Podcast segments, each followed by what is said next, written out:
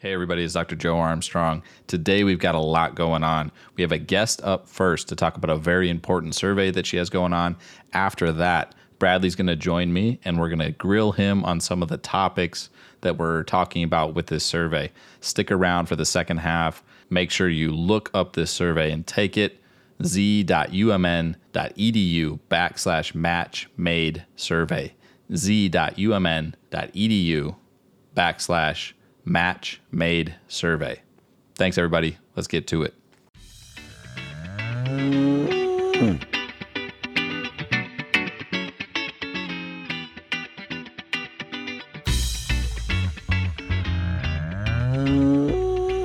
Welcome to the Moos Room, everybody. Dr. Joe here.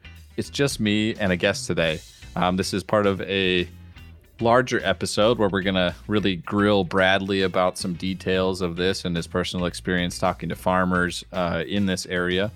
But today we have Jane Jewett on today, who is the Associate Director of the Minnesota Institute for Sustainable Agriculture. And that's a mouthful of a title, but I somehow managed to get it right. Before we get into the topic today, we always have two questions that we ask every guest, and those are coming up now, Jane. Jane, you ready? Yep, I'm ready. Here we go. What is your favorite breed of dairy cow? Oh, dairy cow. You didn't tell me this was about dairy cows because I grew up with beef cows. So, okay, favorite breed of dairy cows, Guernseys. Guernseys. All right. Hey, that uh that changes the order around here. I have to have to move my list around before I report on where we're at here. All right. That brings the total. Holsteins are at 23, unfortunately, on top. Jerseys are at 14, which is the correct choice. Brown Swiss at 8, Montbéliard at 3, Dutch Belted at 3, Guernseys at 3, Normandy at 2, Milking Shorthorn at 1, Ayrshire at 1, and then we always give a special shout out to a Guernsey named Taffy. All right, so the question that is probably more fair for you is what is your favorite breed of beef cattle? Yeah, that's also a hard one. I you know, I love all the British breeds, but um, favorite favorite is Herefords. Herefords. All right, Bradley will be super excited uh, because that is the correct choice for him. Uh, I've been waffling on my choice, to be honest, and and we might have an update on that where I take my vote and put it somewhere else. But uh, for now, Black Angus are on top at 15, Herefords at 11, Black Baldy at four, Scottish Highlander at four, Red Angus at three, Shorthorn at three, Belted Galloway at two, Charolais at two, and then all with one. Stabilizer, Gelbvieh, Brahman, Chianina, Simmental, Nelore, Jersey, Normandy, Belgian Blue, Brangus, Piedmontese, and White Park. Okay, well, if I had known that crosses were an option, I would have said um, the Black Baldies. The Hereford Angus cross is definitely my Hereford Angus cross is definitely my very very favorite. Perfect. I will switch it back. That'll very much disappoint Bradley, but he'll take, you know, half the vote. Everything the same, except now Black Baldies are at five, creeping up, and Herefords are at 10. Sorry, Bradley. Black Angus is still on top at 15. Now we've got the important stuff out of the way. Uh, it's time to actually talk about why we invited Jane to be here today. The overall topic really is that there's barriers to the integration of livestock and, and crops. And so there's a survey that you guys are running right now. So let, let's start there. Can you can you tell us a little bit about the survey that you guys are conducting, and then we'll get into where it came from and everything else later. Yeah, our survey is um, covering six states, and we are trying to get three thousand farmers to respond total from the states of Illinois, Iowa, Indiana, Minnesota, Wisconsin, and Missouri. And we are looking for farmers who raise crops only and farmers who um, currently raise both livestock and crops. Uh, and we're including forages and pasture as crops. So, um, livestock farmers who graze or make hay are included in that crop plus livestock category. And then we are also asking farmers who raise only crops if they have ever had livestock in the past and if they have, what prompted them to get out of it. Uh, and then we are asking farmers who have never had livestock in the past what the reasons are for that. And then we also have a pathway through the survey for folks who may have livestock only with no crops, which sounds like it wouldn't be possible if we're counting pasture and forage as crops. But actually, there are a growing number of people who, who have especially small ruminants like sheep or goats that they keep on very small acreage and rent out for brush control, invasive species control, that sort of thing. So they actually have livestock only and don't raise crops.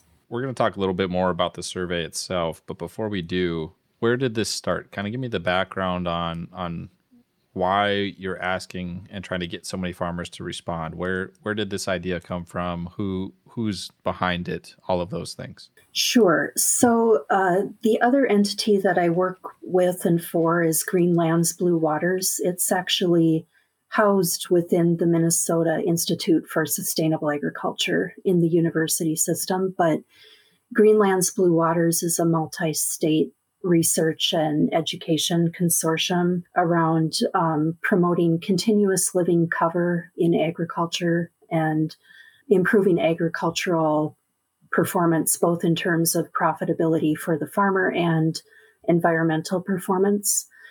Greenlands Blue Waters includes a working group called the Midwest Perennial Forage Working Group. Uh, it consists mainly of grazing educators across the states that I mentioned earlier. These are folks who work directly with farmers. Some of them are NRCS staff, grazing specialists. Some of them are extensions. Some of them are nonprofit staff who focus on grazing in their work. They all you know, have their boots on the ground regularly and see farms. And uh, we have some really great discussions about what's the best approach, what's the best way to get people interested in grazing. These are extremely pragmatic, non ideological people. and one of the things that has come up in the conversations is that some of the more environmental organization uh, emphasis on grass fed beef can be counterproductive when we're trying to increase the amount of, um, of land in perennial forage because there are very few farmers who are actually prepared to convert all of their crop acres into perennial forage and establish a 100% rotational grazing um, system and just go, you know, all the way down that grass fed road. So that has been a topic of conversation for a long time that we need to look at pragmatic, practical ways to integrate more livestock that sort of meet farmers where they are and you know work with what they've got and what they know and try to introduce a few additional practices that can lead towards grazing and livestock integration without presenting it as this all or nothing 100% grass fed or or you're doomed type of thing.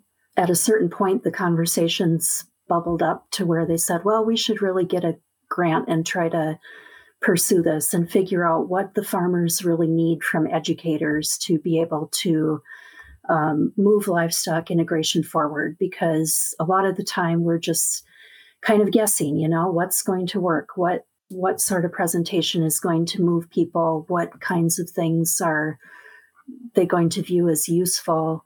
Maybe we should ask them. I really appreciate how practical this is, and and I, really really like that this isn't something that's uh, all or none, which is how it is. Like you said, how it is presented in some cases when you look at some of the environmental groups or anything like that. It's that there is no in between that benefits both. And I think that's the thing we're missing is that there is a there is a great in between um, where you can meld these two, and it does benefit both the environment and potentially uh, the operation, the cattle operation, the livestock operation itself, because of all the things that that go with that uh, in terms of cost reductions and and things like that. I, I think there's a there's a lot here that uh, needs to be talked about, and this compromise is definitely sitting there and, and waiting to happen. Mm-hmm.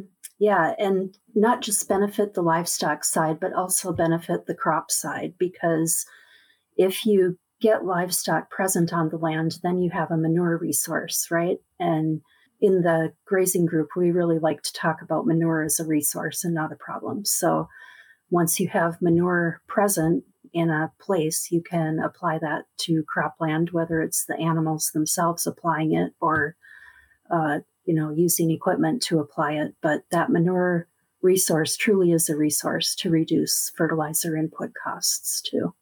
We've talked about the survey. You kind of briefly touched on what the end goal is, but let's let's specifically talk about okay, after you've got all these answers, what is the data going to be used for in the end? When I say we've got a lot of questions, it is a it is a lot, but we've also structured it so that the survey flows pretty smoothly. And we've heard from farmers it takes them about 15 minutes to take it. So it's definitely not the ag census. We tried really hard to make it not the ag census. So what we're hoping to be able to to use the results for is to really inform educators uh, because this perennial forage working group is made of educators and they really uh, look at you know what can we do that supports other grazing educators the idea is to get some data behind what what educators might do to craft their programs when they're working with farmers so you know, what are the areas that farmers particularly identify as barriers? And can we specifically address those? And if there isn't a fix by education, if it needs to be policy or technology, then can we identify those things? When barriers are addressed, is that going to be a technology fix, an education fix, a policy fix, some combination of that? We'll also be looking at the experiences of people who are already integrating crops and livestock and looking at what they say about what's hard about it, what's challenging about it, what's really good about it, and trying to, you know, push that information out to educators across that six state area and say, okay, here are the positives that you can emphasize, and um, here are the things that people say work well let's transmit that more broadly than it has been, perhaps. And um, here are the things that people who are doing it, even successfully, found really challenging when they were getting started. So that's what we're hoping is to have a pretty rich set of information that educators can use to hone their programs and hone their messages. Well, I'm I'm biased, but I always appreciate work that helps me do my job uh, as an educator. It is nice to have it go into it with a tool set that's built and, and ready to go and you know where you're going with it and the end goal and all of that. As we talked about there's not really a better way to do that than to just ask the farmers what they need uh, and that's exactly what this survey does is walks through what's happening in the industry right now what needs to happen going forward and gives the farmers a voice and how to have that happen going forward so I really appreciate the work you guys are doing with this. It's a it's a great opportunity for people to be heard on what needs to happen moving forward to make this uh, a reality. All right. I think we'll cut it there and we'll continue this conversation with Bradley and pick his brain a little bit more. We'll grill him instead of grilling Jane about all the details and uh, the logistics of getting cows places and things like that. Jane, I really appreciate you being on today. Uh, it's a really valuable time, and uh, and this is a, a, great opportunity for farmers. Oh, thanks so much for the opportunity. Um, and I would love to talk about cows and grazing all day long if allowed. Thanks. Well, welcome back to the Moos Room. I know you just finished hearing from me, and now we're on to a, a more important person, Bradley, who's going to lead most of this discussion. We got an intro to this topic a little bit on the barriers of the integration of livestock and crops from Jane. And I think really what we're looking for, and as promised, we're going to grill Bradley. We're gonna we're gonna get down to his thoughts on the topic, and stay as always on the applied practical side, and let everyone else sort out all the the big details on the policy things later. But we'll talk about our opinions and see what Bradley has to say on the subject. So, Brad, I know you're you're kind of excited to talk about this, but you you've talked about this a lot. So, well, it's it's an interesting topic, and there's always people, uh, you know, asking questions about integrating crops and livestock and how to do it, what seed you should plant, what kind of animals you can graze, you know, can you graze it? Can you harvest it for forage? I think there's just so many different options that maybe that's what causes a little bit of confusion with people is trying to figure out with you have all these options. And you know maybe that which just leads to a little confusion on on people's part about oh man this sounds complicated. And i don't think it has to be complicated at all. That, that, that's a good point bradley. And i hadn't really thought about that that i think each individual piece or each individual option isn't all that complicated like you said. But when you have that many options it certainly starts to sound that way and anytime you throw around the buzzwords of cover crops people get a little shy about well that sounds complicated that process. But but integration of of livestock and crops I, I, don't think like you said has to be that complicated. There's there's a lot of things that that can be simple about it and i think people do tend to overcomplicate the issue and i'm more of the simplistic one and you know people ask me a lot of questions about it you know we talk about cover crops for cattle and what can we do well i'm more I want to keep it simple to make it easy for the farmer. You know, we did a project in 2016 where we had two different kinds of cover crops. We had winter rye and winter wheat. So we planted them in the fall of uh, 2015 with our hopes of grazing them early in the spring of 2016, which we did. We started grazing them in April of 2016 we wanted to keep it simple. That's why we used winter rye and winter wheat. You know, a lot of people talk about, you know, oh, well, you should put five mixes together or 12 mixes together because it helps with soil fertility and all of that, which is maybe f- fine. We're not sure what happens on a soil fertility basis if you mix 12 species together. The problem is, is that 12 species mixed all together, that's pretty costly from a seed seed standpoint. So you have to think about economics. And it can be complicated when you got a lot of different species together. And I, you know, we can debate whether you have one or five or 12 or whatever, but I'm more of the simplistic one. Let's pick a species and keep with it. That's why we do a lot of winter rye stuff. It's easy any way you can just keep it as simple as possible is definitely worth it. You know, you mentioned some of this stuff you're talking about. You planted in the fall of 2015, knowing you're going to graze in the spring of 2016. And to me, that's a big barrier that I see is just having the ability to plan ahead. As we know, in farming, seasons sneak up on you real quick. And you, if you're not really looking ahead and several steps down the road, uh, you can get behind pretty quickly. You know, if you're thinking about grazing, say, winter rye like we did in the spring, you have to plant that in mid August to give it some chance to grow in the fall. And uh, so you get a good jump in the spring. Well, if you're planting mid August, you probably want to think about seeding, you know, mid July, and you got to get seed. And so, you know, eight months, maybe nine months before you're actually going to harvest that for feed or graze that that you have to be thinking about planting this so I, I agree that's maybe a barrier is sometimes we get stuck in a you know we don't want to think about nine months later but with this stuff you certainly do and that's when using the the winter cover crops you know if you're thinking about other different kind of cover crops you know there's fall grazing is a, a, a different process, which if you want to plant something for fall grazing, like we're thinking about that now at our research center. Okay, well, can we plant some oats and turnips for October grazing or early November grazing?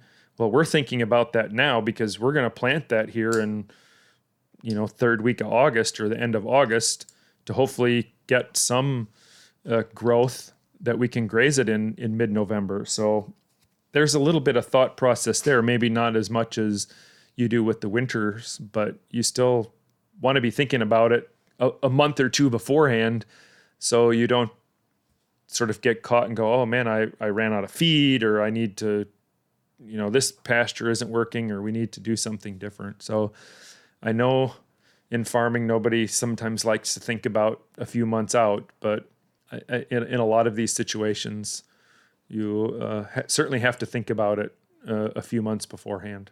So, one of the simplest forms of crop and livestock integration and probably one of the most common is grazing crop residues. Now, I think that's pretty well understood, especially in Minnesota because we do it so often. But one of the major barriers that I hear for that specific situation is fence. So it can still be the simplest scenario, but there's still a major barrier when it comes to fence. Fence is expensive.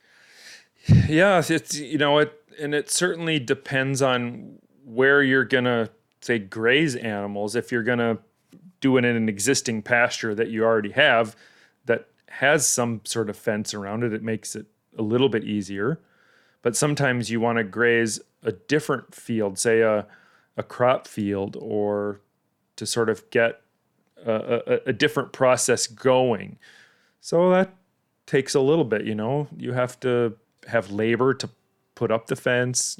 Depends what type of animals you have dairy heifers or dairy cows, maybe a little bit different than beef cows as far as fencing needs. Maybe, maybe not. Sometimes we, we can argue a one one wire works just as well, and maybe a, a dairy animal needs two wires. I, you know, it, it all depends. But yeah, fencing is certainly an issue, and you know we're we're kind of thinking about that now. And kind of one of our examples, it's like, oh well, let's try and graze this one field with some oats and turnips, but well, we don't really have a we don't have a permanent fence around it. So what do we do? Well, maybe we go out there with some T posts and you know kind of make a fence or uh, that kind of works temporarily for us. And I all labor issues, and I know that's that can be a problem uh, or a challenge on on farms with labor. So it's um, fencing is a, a one one of those things that you have to consider this brings up the perfect opportunity to go on a little tangent. And, and because Brad's here and we're talking technology, we're talking fence, uh, set him up for, for being able to talk about some technology here. Virtual fence. We hear about it a lot. I have yet to see it in person, in practice. Um, I'm sure there's plenty of people using it or attempting to use it. But, but what do you know about that side of things, Brad? You know, it's kind of the new technology, growing technology is is virtual fencing, and you know, a lot of it is you put a collar around an animal and have this boundary, and they're not supposed to go outside of that boundary. And you know, I've seen it in in a few places on on a small scale. You know, not not large. So I, you know, it's always tough when you see new technologies. Will it work? How expensive they are? You know, we we know that new technologies are really expensive. So is it is is a virtual fence better than a permanent fence? You know, I, I, I don't know. We do not have virtual fence here. I'd like to try it and see what happens. So if anybody wants to work with me and we can figure this out, certainly uh, we will. I think that's one to watch in the future is virtual fencing. I, th- I think it's gonna only improve uh, in the future. I, I think the verdict is still out there. A lot of people are unsure. You know, it's one of those, it's a fear factor. You know, can I put an animal on a piece of land with no fence around it and just hope that it stays in? Yeah, it makes me very, very, very nervous. I haven't been able to work with it, so I'm hoping Brad gets it as well, so that we can we can learn about it together. But I, I mean, personally, anytime there's that kind of technology involved in any way, I have a hard time trusting it as a perimeter fence, right? Like if you want to use it as a, cro- a cross fencing or to strip graze or whatever you want to do on that front, I'm much more comfortable with that. But as a, a without having an actual permanent perimeter fence, it makes me super nervous. Maybe that that those nerves are unfounded, but man, I, liability wise, it makes me very very nervous. Yeah, I'm, I you know I, I yeah I, I just don't know enough about it yet to say whether it will work or not work or you know I, I, I just i just don't know. I, I don't really know.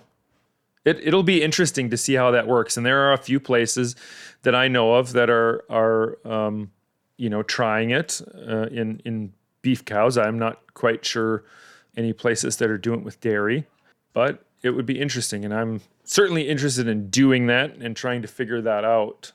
All right. Well on this episode we covered a lot uh, we heard about the survey that's going on so we can get information from farmers that are either doing these practices now, have done them in the past, or considering them in the future. We want to hear from you, so please make sure to go to z.umn.edu backslash match made survey.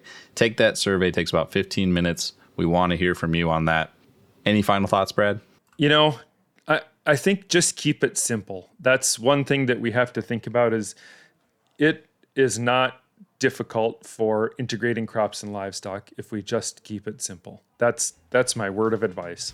With that, if you have comments, questions, scathing rebuttals, those go to the moosroom at umn.edu. That's T H E M O O S R O O M at umn.edu. Check us out on Twitter at UMN Moosroom and at UMN Farm Safety. Check Bradley out on Instagram at UMN WCROC Dairy. We'll call it there for plugs. Thank you, everybody, for listening. We will catch you next week. Bye. Bye. Hey, everybody, I'm just here to remind you that it's really important you go take that survey about how we can better educate people on crop and livestock integration. Really appreciate you doing that. Go to z.umn.edu backslash match made survey. z.umn.edu backslash match made survey. Thanks, everybody.